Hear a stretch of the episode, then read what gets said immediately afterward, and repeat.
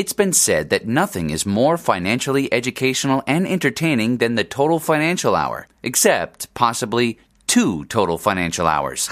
You don't mean... Yep. The Total Financial Hour with host Erev Halaby is now two hours, Sundays eleven a.m. to one p.m. Oh, my gosh. Great Scott! Learn about your financial power. The Total Financial Hour, uh, two hours, with host Erev Halaby, Sundays eleven a.m. to one p.m. here on A M eight seventy, The Answer. The information on this show is not intended to be the primary basis for investment decisions and should not be used to provide financial advice. Please obtain the guidance of a financial professional regarding your particular financial concerns. Past performance is not a guarantee of future results. This program reflects the views of Erev Halavi, California Insurance License zero B nine three seven nine two of T F S Financial Insurance Services. T F S Financial Insurance Services, California Insurance License Number zero F two two four seven seven, provides retirement income strategies using insurance and annuity products, which are guaranteed by the claims-paying ability of the issuing company. Financial security will help you live the life you dream. Learn about financial power,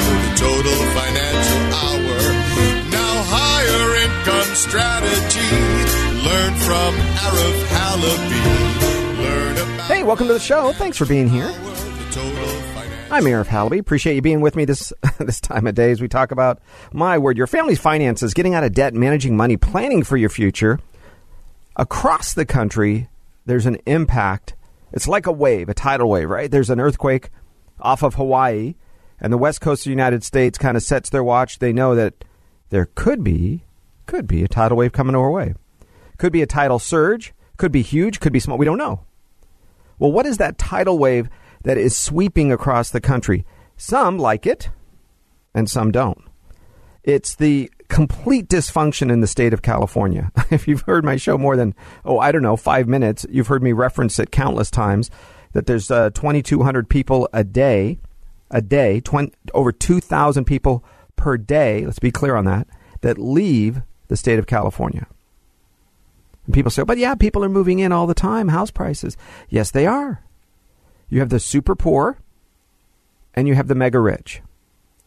You have a shuffling of the deck, right? You sell your house on the west side, and you move to the valley. You, you sell your house in the north, and you move to the south. That happens, of course. But this, this shifting of the deck, this tidal wave that's occurring, that's sweeping across this country. Ask people in Florida, Tennessee, Idaho, Utah. Ask them if their house prices are different because of Californians selling their homes, in some cases for fifty thousand dollars, sixty thousand dollars, one hundred thousand dollars more than asking, and walking in with cash to buy a house. It's happening. As this tidal wave is approaching, there's people that are trying to fix the state, trying to stem the tide, lock the door, uh, you, you know, make things a little bit more friendly to stay as businesses are leaving. Yes, it affects you. We have listeners in, in multiple states.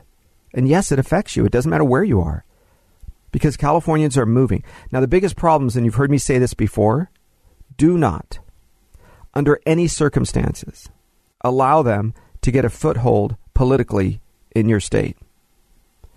All you have to do is turn on the news and watch the school board meetings. They're listening. You guys are listening. I'm telling you, if you're retired, if you want a purpose, if you want something to do, get into the political world. I know you never thought you were going to. You were an engineer or a school teacher. You're a retired plumber. I get it. You were expected to have a normal life. Maybe God had other plans for you. And it said maybe your job is to get in and make sure that your local communities are not poisoned by the political leftists that are coming from California. Now, look, Uh, I'm okay with the, I, I sometimes will describe myself as a political refugee, right? If I'm if I'm visiting somewhere, if I'm moving somewhere, I, I say, listen, yeah, I'm a political refugee.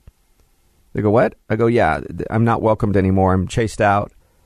They don't let me eat at restaurants. They don't let me go to go to movies. They they don't let me work, do business. Forget it. California is a dictatorial place. So you have to get you have to get involved. Let me do a couple things here. You've heard us talk about reliable retirement income. That's what we do. Total Financial Solutions, T F S Financial Insurance Services. I want to give you our number. It's eight eight eight, nine nine, RETIRE, eight eight eight, nine nine seven, three eight four seven. That's eight eight eight, nine nine, retire.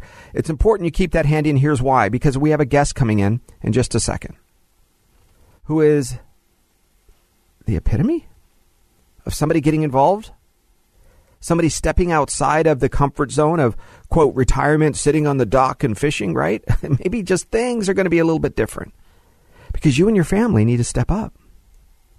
And wouldn't it be better to push back against the, the progressives that want to get on your city council, school board, water board, library meeting?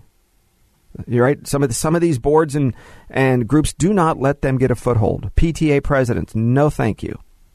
Listen, I'm not saying Democrats. There are liberals and Democrats across the country. I met one in, in southern Utah the other day. She's the wife of a physician, definitely more left-leaning. But she's not progressive. She's not a wacky like some of these people. Reasons of people leaving California. I'm going to touch on a couple of them, and then we're going to bring on our guests. California scored forty-fifth out of fifty on the nation's report card for public school test scores. And we spend half of our budget on education. In fact, it's codified in law that we have to spend forty percent of our budget on education. And yet we go way above and beyond, thank you, school unions, teacher unions, and we still can't get above forty-fifth place. Second highest gas tax in the country. Five and six dollar gallon gas is normal now across Southern California and Northern California. And even if you drive an electric car, right? Some of you feel like you got suckered into some of these things, right? Electric car, carpool lane, yay. Give me money from the government, yay. I don't have to pay gas, haha. No gas tax, yay. Free electricity, free, free. I'll take free. Give me free. We jump in line to that. And all of you, you baited and hooked and, and they reeled you in. I'm not saying electric cars are, are, are bad or good. I'm saying you bought it for the reason thinking something and then, ah. Oh, hey, now you have a special assessment on your car registration. Now they're charging you one hundred dollars a year. It's to offset your gas taxes because, you know, we've already spent your money. And uh, there's just too many of you driving electric cars. So now we're going to charge you extra money for the electric car for gas. What? And raise your hand if you think it's going to stay at one hundred dollars a year. Not. Right? I'll give you one more as I bring in our special guest. Even though... Even though California continually raises taxes on the wealthy, d- d- wealthy are evil. Forget it that they employ people. Forget it that they spend. What, where does their money go? Right? You understand that the taxes on the wealthy in the state of California are off the charts. And so they leave. I mean, you get it? They leave. Because they can. They have the money to leave. Wealthiest in the state of California. So what do wealthy people do with their money? Well, let's look at a couple of options. They take it and they buy a business. Up, oh, they've employed people. They've created a product or a service. Oh, no, no. Some of you say they hoard it. Oh, yeah, that's right. They buy stocks and bonds. Psst, hey, guess where your pension is invested? Yeah, stocks and bonds. Yeah. Oh, oh, oh, wait. They buy real estate. Those those son of a guns, they hoard it and they buy real estate. Oh, guess where you live? Where you go to shop? Your business is located, yep, in real estate. So you can get mad at rich people, or you can go to your little, uh, you know, magic Google device and put in, how do I get rich? Or how do I run a business? How to become, you know, an entrepreneur, and on and on. Because anything you want to know is now free. See, knowledge and wisdom, they don't go, uh, they don't grow about the same like they used to, right? Wisdom and knowledge, they would grow at about the same rate. Today, a four-year-old can tell you anything, knowledge. Wisdom, lacking. A thirty-year-old, even less wisdom usually. But somebody who's lived through this, both with wisdom, experience, and a life life experience, I want to introduce Mister David Lozano. Dave Lozano and I have been friends for quite a long time, so I guess, what do you call that? Uh, fair warning, public disclosure. We've known each other twenty-five years. Dave Lozano, if you paid attention to the recall California governor election, he was one of the candidates running. And uh, has a, a very storied past. It'd be interesting if he would share some of that. Dave Lozano, welcome to the show. Well, thank you, Erev. Uh, and uh, Erev is correct. Uh, Erev and I go way back. Uh, I would say uh, too long. Uh, know, right? We have a uh, a storied past, I might say, and uh, a good one, actually. Uh, we uh, will get into that, I hope. Well, tell me, you, you started running, you ran for governor. This came from nowhere.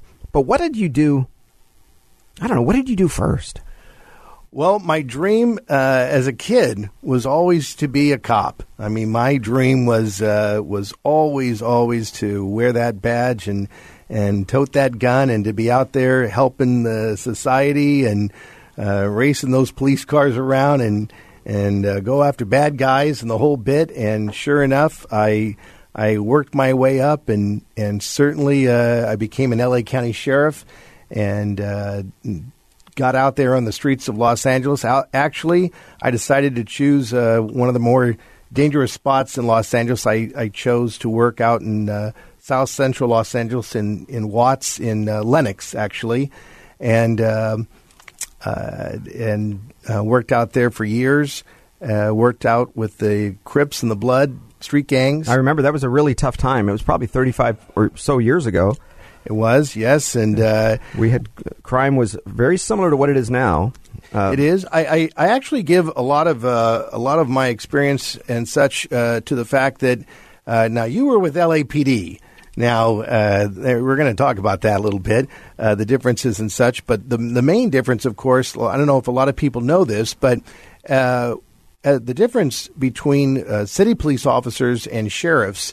The number one big difference is is that when you graduate from the sheriff's academy, the sheriff the a uh, sheriff goes right into the jail system, and uh, we must first put in one or two years uh, in our jail systems. Uh, obviously, um, uh, uh, I worked I R C Inmate Reception Center, the main men's main central jail.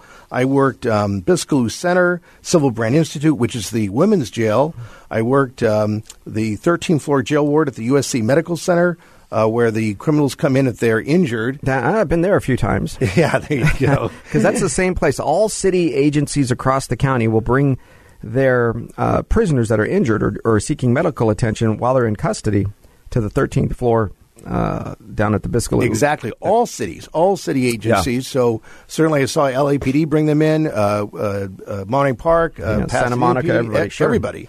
So and, uh, across this board, though, Dave, this is pretty important. At one point, you decided to make a change into being an attorney? Exactly. Um, I worked all different types of uh, jobs, and one of them was I was actually a professional sommelier. I was a restaurateur. I was a professional sommelier kind of secretly because the sheriff's department, you're not supposed to intermingle uh, alcohol and stuff with your job, but secretly I had a, a great interest in wine and the knowledge of wine, and I, as a habit, I developed this just great interest in, in wine, and so I, I developed Uh, this talent in becoming a sommelier. So I was working in the restaurant industry, uh, and I was actually the sommelier for a restaurant out uh, in Palos Verdes. And I was actually going to leave the sheriff's department uh, to get a degree in oenology at um, at one of the universities. But then I got this idea to go uh, work over in France first, work the vineyards. And uh, then I decided, well, wait a minute, um, maybe I should go travel the world and see what that's all about. And one thing led to another. And so I decided to actually leave the sheriff's department and seek jobs around the world to get a kind of a worldly experience. And that led to all types of adventures. Yeah, up to and including uh, as a scuba professional. I remember yes. that. That was kind of fun. I worked at Club Med. That was exciting. That that was exciting. Actually, there's a real story to that. I'll try to make it short. Here's the here's the situation. I knew if I was going to travel and work all over the world that I would need money and I would need contacts. So here's what I did. Um, I actually uh, realized that um, by working at Club Med, which was an international resort, which they had one hundred fifty resorts all over the world, I could actually first invest by working for the club for one year. I worked in Martinique Island and then over to, for six months, then to Cancun. But the idea, by working as a scuba diving instructor for the club, I could actually uh, meet the guests. There was, oh gosh, three thousand guests that would arrive at the club each week. Wow. And by working at the club, by meeting the guests, I could uh, obviously uh, bond with these guests. And they would, by the end of the week, we'd have this friendship, this relationship, and they would hopefully invite me to come uh, and visit them if I ever got uh, uh, their way into their country or whatever. And so they would uh, give me their address and phone number and stuff and invite me to their to visit them. By the end of the, that year, I had over seven hundred addresses from people all over the world.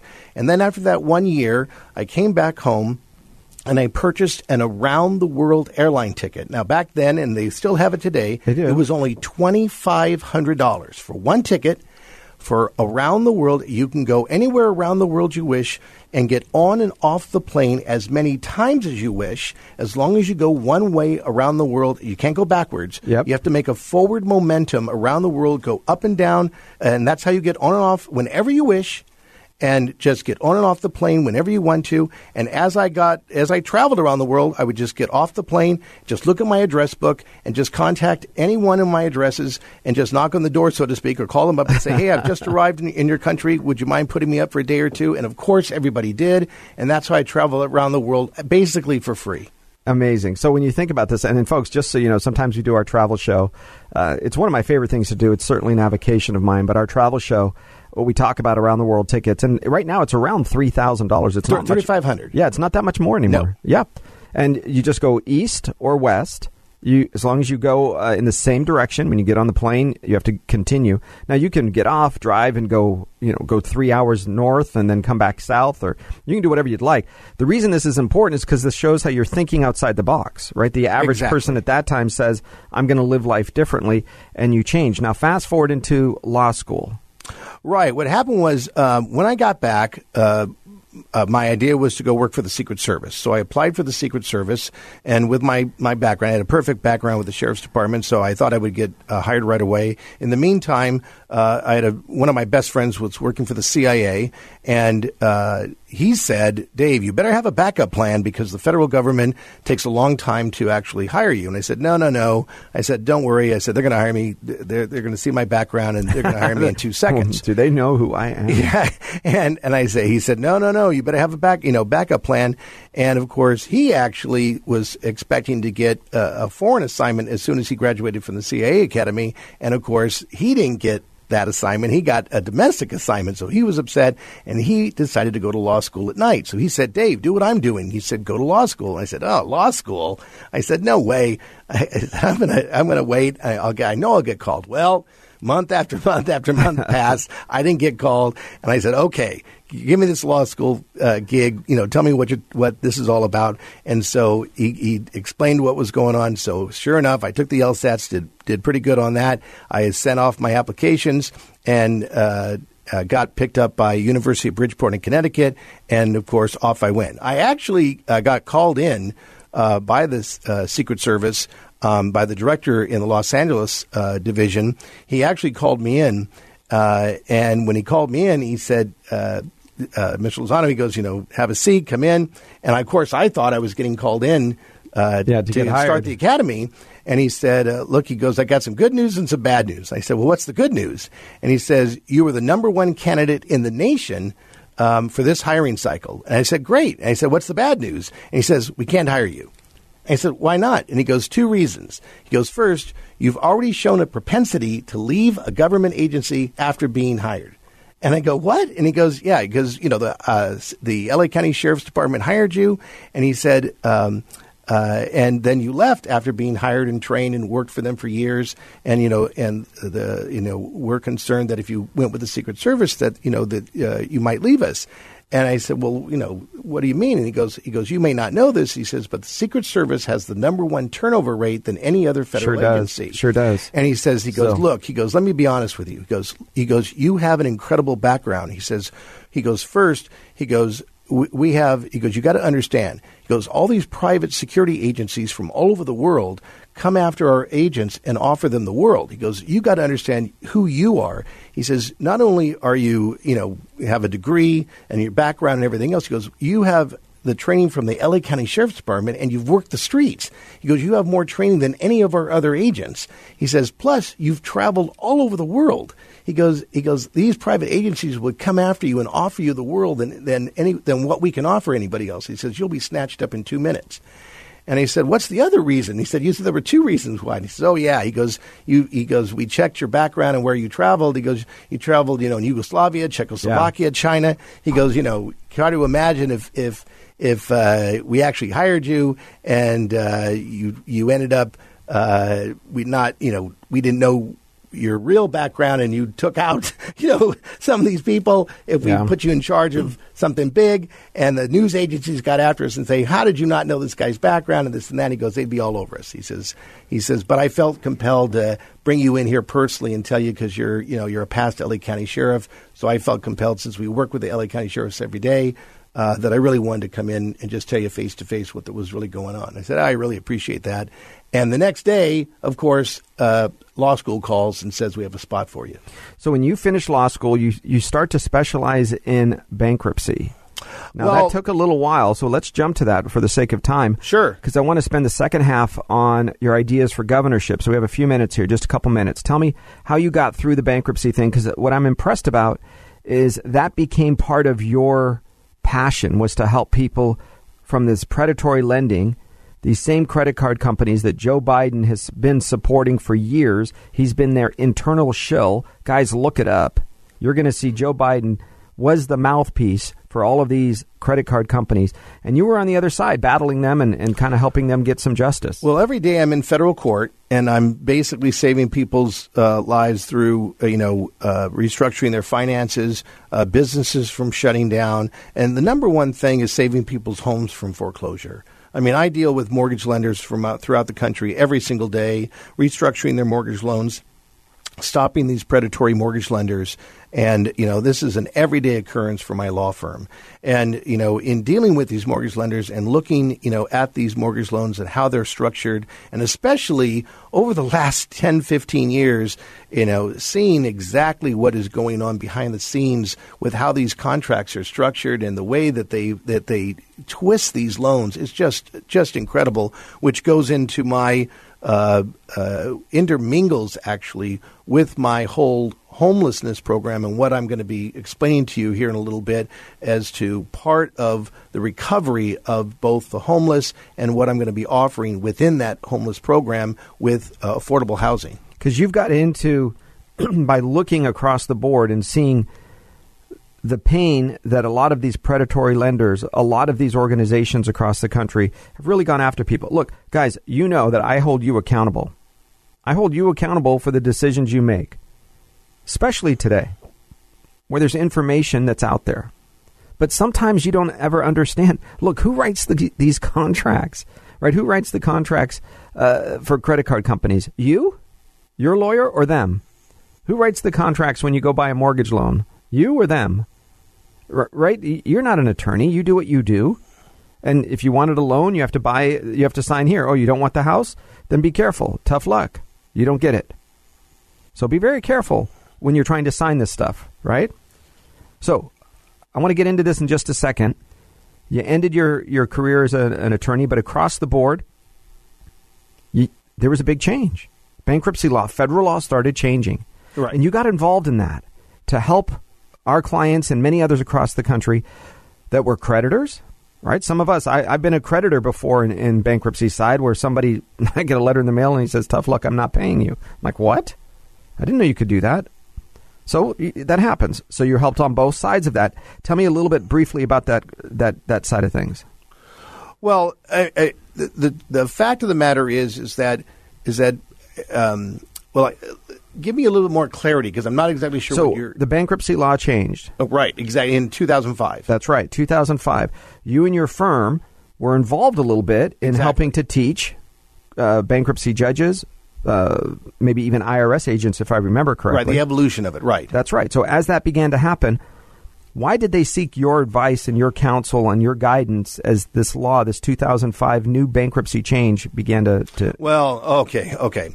Right, exactly. Well, for years, for years, the bankruptcy law was solid and truthfully, it was leaning in the favor of the debtors for, for all the so-called history up to that point, up to two thousand five.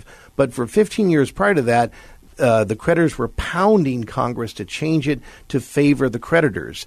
And literally overnight, to everyone's surprise, Congress, uh, uh, the critters finally um, got Congress to change those laws, and now literally we woke up one day and found that the laws had changed overnight, and and uh, and it was the laws were now cha- favoring the critters. Well, and you were involved in making sure from a federal standpoint there was fairness, and I really appreciate that. When we come back, guys, why is David Lozano? Why did he run for governor? What is what's his vision? Why is there a passion for homelessness? I'm Erev Halaby, eight eight eight, nine nine, retire. That's eight eight eight, nine nine seven, three eight four seven. Stay with me. We'll be right back in the Total Financial Hour. Erev Halaby. Learn about financial power, the Total Financial Hour. Now Erev has a plan for me, higher income strategy. I'll retire comfortably.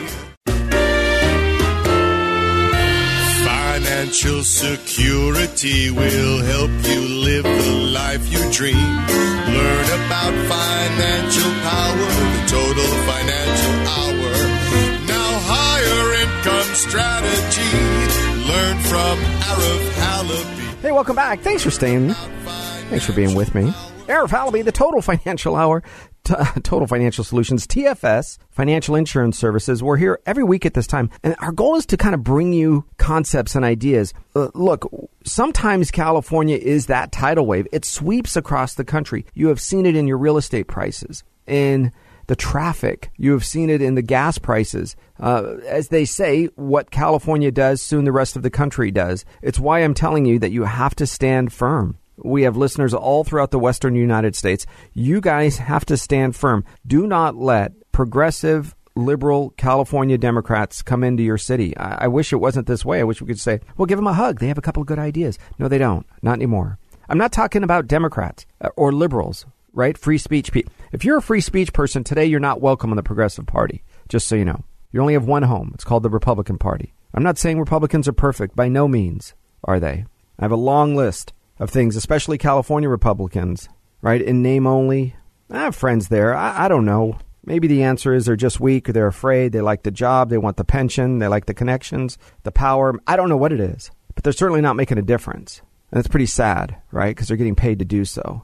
And they're sitting on their on their hands, and they, you know, they sit there and slap each other on the back. And you did a good job. No, you did a good job. You're great. No, you're great. Oh, my gosh, you're great.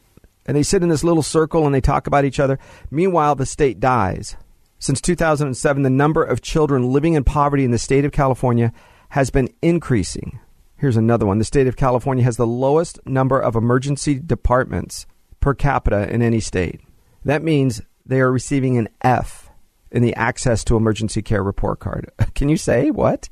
This is really important. You have to understand that California needs to get itself together. Maybe it has to file bankruptcy. I'm telling you it does.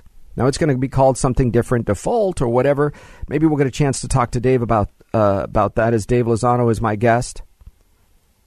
Retired bankruptcy attorney, former, uh, I don't know if you'd say he kind of helped craft, if you will, put together the bankruptcy plan uh, in two thousand five for the for the federal government. It was part of that rollout, that education to make sure consumers themselves were taken care of and cared for across the board. As an L A County uh, deputy for many years, helped protect, saw homelessness from the up-close row one, if you will. Seat A, row one. What did he do? Well, Dave, I'd like to find out. You have a passion for homelessness, to fix that. You think that's the scourge of the community. We used to call it the broken window theory in law enforcement. I, it might have been Rudy Giuliani or somebody back in New York that came up with it, where if a building had one broken window, in no time it would have a bunch of broken windows. If an alley had a one abandoned couch or a mattress, very soon it became the dump spot for everybody. Meaning, as soon as you saw a little graffiti or some uh, a broken window, you fixed it right away, and you kept the community from going into decay. Well, it seems like when we were both on the streets in the eighties and nineties, we'd look back, and what would happen is, if you were arrested in Illinois or Kentucky, or if you got in trouble in Michigan, you had a choice. This is your eighth time, Mister Jones. You're going to jail, or here's a one-way Greyhound bus ticket. Don't get off until you see the city Santa Monica. Hmm. And that's what they did. They would put him on the bus, because I'd say, oh, my gosh, here's a homeless guy from from Chicago. How in the daylights did he get here to West L A? and he would tell us the story. You're like, nah, that can't be true. And over and over and over. And so what happened was that was one broken window. People said, oh, California is great. They're welcoming homeless people. They feed them on City Hall lawn. They uh, they don't mind you uh, sitting on the streets, begging on the on the side of road. But mental illness started coming into this, and we started seeing that kind of bleeding its its way through. So Dave Lozano is running for governor for the state of California. Dave, w- tell me what your thoughts are. Uh, how are you going to fix this? All right. Very good. Well, homelessness and the solution to homelessness, uh, first of all, homelessness can be solved. And so many people uh, say that it can't, but of course, um, that's completely wrong. Homelessness indeed can be solved. And about three years ago, I came up with a solution. And I uh, ran for Congress back in two thousand twenty and introduced uh, that solution uh, at that time. And uh, and since that time, uh, I've been out there trying to obviously Uh, introduce uh, my project called A New Hope, uh, and the the the um, the foundation of this comes, of course, out of Finland. Now, Finland, the country of Finland, has almost completely eliminated their entire homeless problem through their project called uh, Housing First, and it's a fabulous uh, program uh, that works for their country. But, of course, you must remember that Finland is a socialist country with a European mentality. Now, I say it that way because if you know anything about these countries, they have a, a much more disciplined kind of populace. And it just works for them. And if you understand the way their program works is that they take their homeless, they provide them housing, and then with whatever deficiency that that particular a homeless person has, let's say they're an alcoholic, then the country provides uh, a regulated amount of alcohol to them with other medical care. Or if they're drug addicted, then they provide a, a restricted amount of regulated uh, drugs to them, and so forth and so on. Now, the United States saw what was going on with Finland and saw the reduction in their homelessness immediately and said, oh, wow, this is a great program. This is back in two thousand sixteen, and said, wow, let's go ahead and, and copy this program, and ordered H U D to go in there and copy it. And so, of course, uh, H U D did that and brought the program over. But they made a mistake. They copied the program identically, verbatim, and brought the program over and tried to implement it. No, no, no, no, no, no, no. You can't do that. You can't take a socialist idea with a, men, a European mentality and try to implement it in the United States verbatim, because we have a different way of thinking here in the United States. Our our way of doing things here is just different. Our our style is different. The way of, of our living is different. Our so-called homeless people are just a little bit more crafty and a little bit less disciplined than those in a European style. So, for instance, our alcoholics uh, got Uh, with their street smarts, they got a, a little bit uh, qu- they quickly learned that with all this free uh, handed out alcohol, they quickly kind of tucked it away and then sold it. Same thing with the drugs. They t- they got the free drugs and started selling it. It doesn't work. And of course, the, the our government saw that real quick and said, whoa, whoa, whoa, you know, uh, this is a horrible program. It doesn't work. Get rid of it. This is all explained in this book called Answers Behind the Red Door. Is a beautiful book uh, uh, written by Michelle Steve and David Flanagan, uh, Battling the Homeless Epidemic. It's a fabulous, fabulous book, all explained. Um, and uh, it's just a beautiful book that explains all of this. And it, it isn't that the program Housing First is is bad. It's just that it doesn't belong this way uh, in the United States. So what I did was I took the best parts of Housing First three years ago and Uh, brought it over here to the United States and re redid the entire program, uh, wrote kind of rewrote it uh, for the United States, actually specifically for California, my way. I put in a hundred different uh, ways that would fit specifically for California, and and kind of got it ready to be implemented under my direction.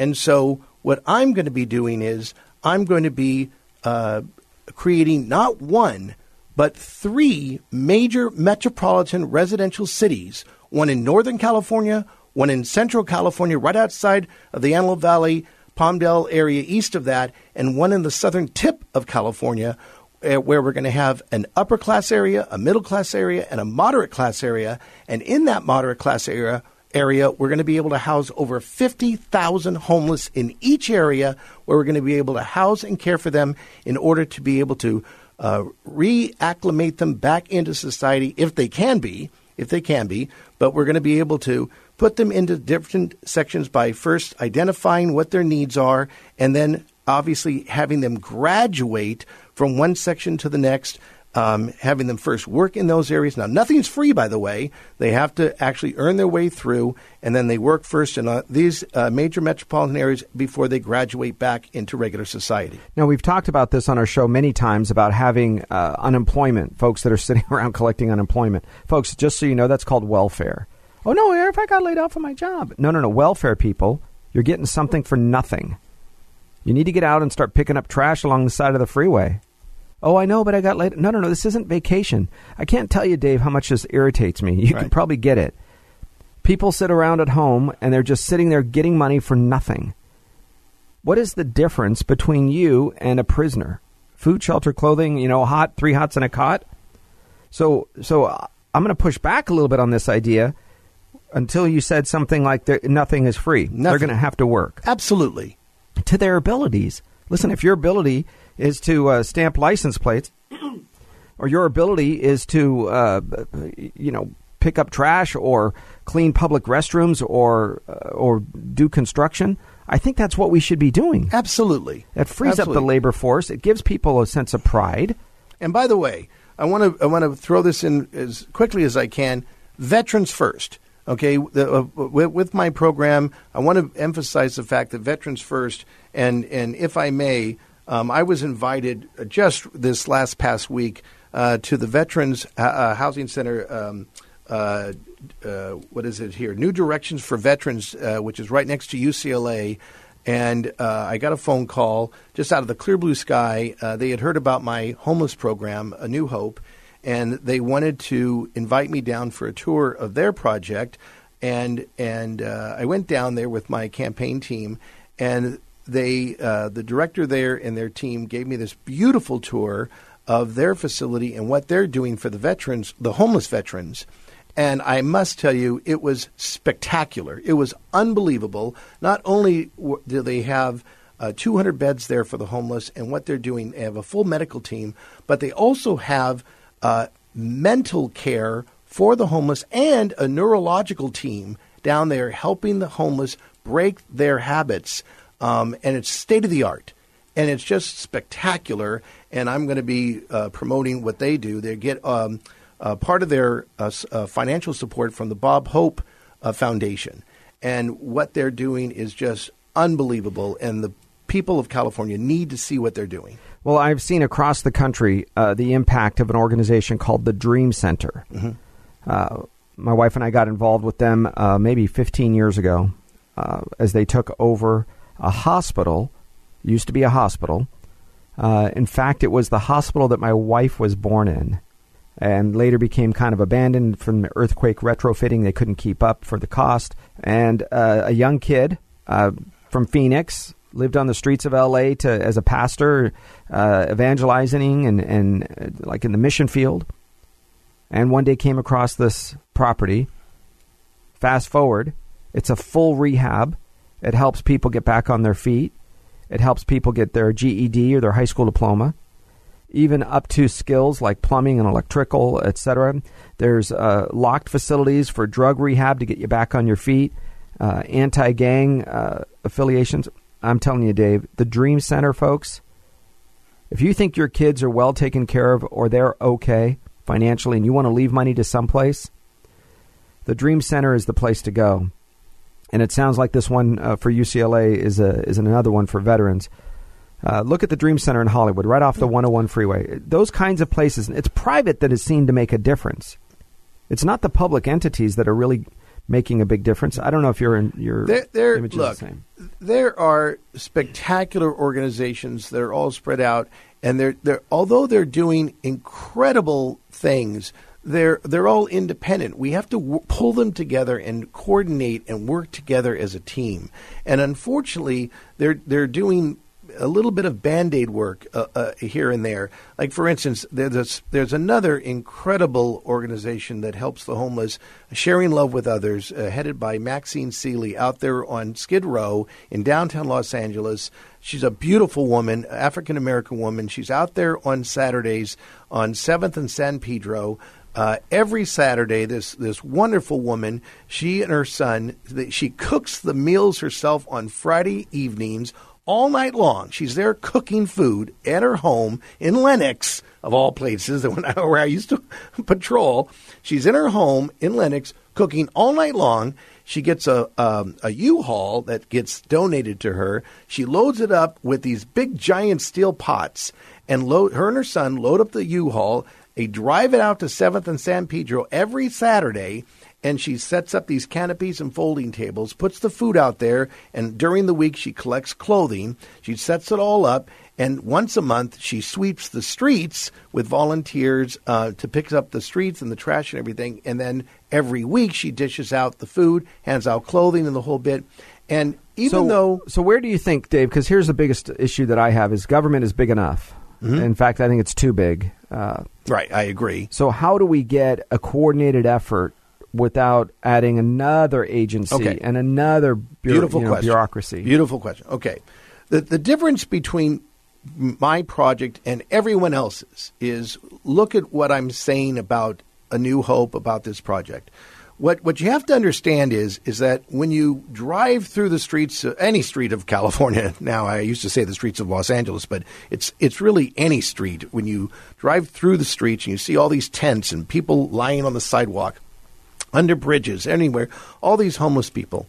And and your kids even tell you, Mom, Dad, you know, why are these people homeless? Why are they on the street? Why are they dirty like this? Why why is this happening? Why don't uh, the police, you know, tell them to move and leave and the whole bit? Well, as you well know, the way the law is right now is that, you know, we, we can't for two reasons. One, if you, they can't tell them to move, because if you tell this homeless person to move, all you're doing is you're pushing the problem onto the neighboring city. So, so you shush them out of one city, but they're just gonna you're just pushing the problem onto the neighboring city. You can't do that. And then Uh, if you keep that homeless person in that city, for instance, Venice or Santa Monica, uh, the city tells you, well, the government says, the state says, well, you've got to provide housing for them. Well, these cities are too small. They don't, they can't house the tens of thousands of homeless that are in their city. That's not possible. So what's the solution?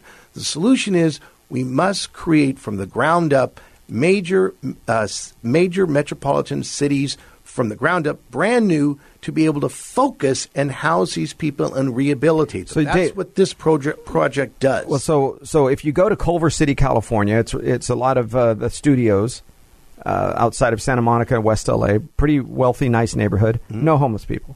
Okay. One side of the street, literally, there's an underpass. One side of the street, nobody. The other side of the street is the city of Los Angeles, and you have tents. Three, four, five hundred tents, guys. If you were ever involved in Boy Scouts like I was, you get a chance to see how expensive these tents are everywhere. Take a look at Beverly Hills. Try to go pitch a tent in, in Beverly Hills. See mm-hmm. how quickly they chase you out. So it can be done. They can chase people out. They can get rid of them. All you're doing... Yes, you're pushing them to the next city, but eventually somebody's going to be forced to deal with it. I get it. Uh, I, I, I would... respectfully defer and say to you that it's an illusion. That that you're yes, you may visually see them at the next city, but those those same homeless people are coming into Beverly Hills for the day and begging, holding signs, bothering pedestrians. They're you they're they're there. You're just not seeing them sleep there or pinch their, pitch their tent there. What we have to do is solve the entire problem for the state. We have to manage them. We have to basically get them not to be homeless in a bigger picture. And what I'm trying to say is, is that we have to lift them gently, lift them and their belongings gently away from all the cities. We have to manage them, collect them, get them under control, and and start to... Number one, care for them, rehabilitate them, put them in the proper place. And let's not forget the fact that you brought it up already, the mentally ill. Okay? And we're talking about the serious mentally ill. And let's be very frank about something. We're talking about the serious, serious, serious mentally ill. And what does that mean? It means rebuilding our mental institutions.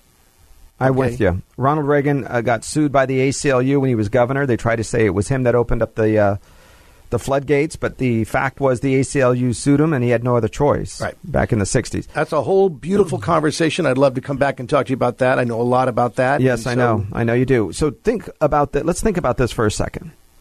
Okay, we're going to take a, a swath of desert in the middle of somewhere. We're going to pipe Uh, sewage, uh, f- uh, water, uh, the whole nine yards, electrical, everything.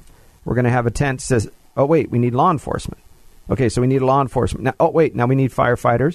We need a hospital. We need a paramedic system. Uh, well, maybe they want to receive or send mail. We need a post office. Oh, wait, d- maybe they're they're going to want to go to the grocery store. So now we need stores. Uh, pharmacy system, obviously, for, for various reasons. So you're talking about an entirely new infrastructure. Talking three. Three major metropolitan residential cities, beautiful, fabulous, spectacular cities, upper class, middle class, moderate class, fifty thousand in the moderate class. And the focus of these cities and residential is to keep an eye on the homeless. All of these major metropolitan cities are going to be self-sustaining. They're going to be operating just like any other major city, whether it be like Pasadena, like Torrance, like uh, uh, uh, um, Santa Monica. They're all going to be self-sustaining with restaurants and universities and colleges and high schools, and they're all self-sustaining, but the difference is they're always going to be able to keep their eye on the homeless. Focus is the homeless, and uh, uh, uh, always to be able to keep their eyes to regenerate them back into society if they can be. Now, you're going to have people all throughout, for example, Salt Lake City. Uh, I was there recently, and the amount of uh, meth addicts walking uh, the street, heroin addicts, just more than I've ever seen. Mm-hmm. Beautiful city. Solid foundation, great historical past, and this uh, dirty underbelly. It's no different than San Francisco, Los Angeles, uh, Chicago. It doesn't matter. Now, somebody says, no, thanks. I'm not going into that city. Okay. I, I, I like it here in Salt Lake. I like it here in Santa Monica. The beach is, the weather's amazing. I'm taking it. I'm keeping it. Okay. Here's how this works. Um, and again, it takes about fourteen hours. I've done, I've made the presentation before to groups uh, to explain the project A New Hope. It's a little difficult on these short course, radio shows, we have, we have. but so let me jump in and say this so that you don't get misled on the project. Um, the moderate uh, portion of the city that I'm describing. Um, if you've ever been out to Palm Springs, they Palm Springs, uh, certain areas of Palm Springs has these gated communities yes. uh, behind walls. They're beautiful. Uh, they have these beautiful walls with foliage growing over them, these gated communities. And then you enter these gated communities through this beautiful gate. And then you enter, and it's all grass with homes. Some have golf courses and things like that. They're large. They're massive. That's what we're going to be building for the moderate section, all these divisions of gated communities. And what we're going to do is subdivide them. So, for instance, if we have homeless mothers uh, uh, with children, then that section is going to be homeless mothers with children. If we have single dads with children, single dad with children. If we have moderate um, alcoholics, then, then we're going to have moderate alcoholics, uh, some with lightly drug addicted, lightly drug addicted, and so forth, and so on, and so on, and so on, all subdivided. We're going to have hundreds of these gated communities for the homeless. And a chance to graduate out of one exactly into the next. Exactly. Well, it's an interesting uh, concept, folks. I want to give you Dave Lozano's contact information. Please, oh, Dave. It's going to be www. Um, I'm sorry, www dot lozano for california dot com is my website, or you can simply put in Lozano uh, for governor uh, dot com, uh, www dot lozano dot com. For California dot com or um, David Lozano um, Law, David Lozano Law dot com. Um, here's, here's what I want, David, because this is important. You guys, it's easy to misspell his name, so I, this is why I want to give it to you. It's L O Z A N O, okay? L O Z A N O. And the uh, email is david lozano law at gmail dot com, david lozano law at gmail dot com. So far, the only candidate that has a real solution for homelessness. I, I like that he has the idea. Uh, you guys know that I, I've supported other candidates in the past, and I still do support anybody other than uh, Mister Gavin Newsom. I think he's chasing good people out of California. I'm one of them, right? I was born and raised here, and, and it's sad when you think about your families having to move and to relocate. It's a scary time. I think you got a good chance to, to make a difference, David. Thanks for being here. David Lozano, candidate for governor for the state of California. I'm Erev Halaby, eight eight eight, nine nine, RETIRE, eight eight eight, nine nine seven, three eight four seven. That's Lozano for California dot com. Thanks for being part of our show. See you next time. Learn about financial power, the total financial hour. Now Erev has a plan for me. Higher income strategy. I'll retire comfortably thanks to Erev Halaby. Now every dollar's got a job to do. Erev makes your money work for you. Learn about financial power, the total financial hour. Three-star general Michael J. Flynn, head of the Pentagon Intelligence Agency, knew all the government's dirty secrets. He was one of the most respected generals in the military. Flynn knew what the intel world had been up to. He understood its funding. He ordered the first audit of the use of contractors. This set off alarm bells. The explosive new documentary, Flynn, Deliver the Truth, Whatever the Cost, and covers the facts behind this scandal. Flynn told the truth. He was the most dangerous person for Donald Trump to hire. I find out the worst enemy that I'm going to face in my life is right here in America. They took my assessment and they wanted me to change it. And I was like, I'm not changing it. They had to get rid of Flynn.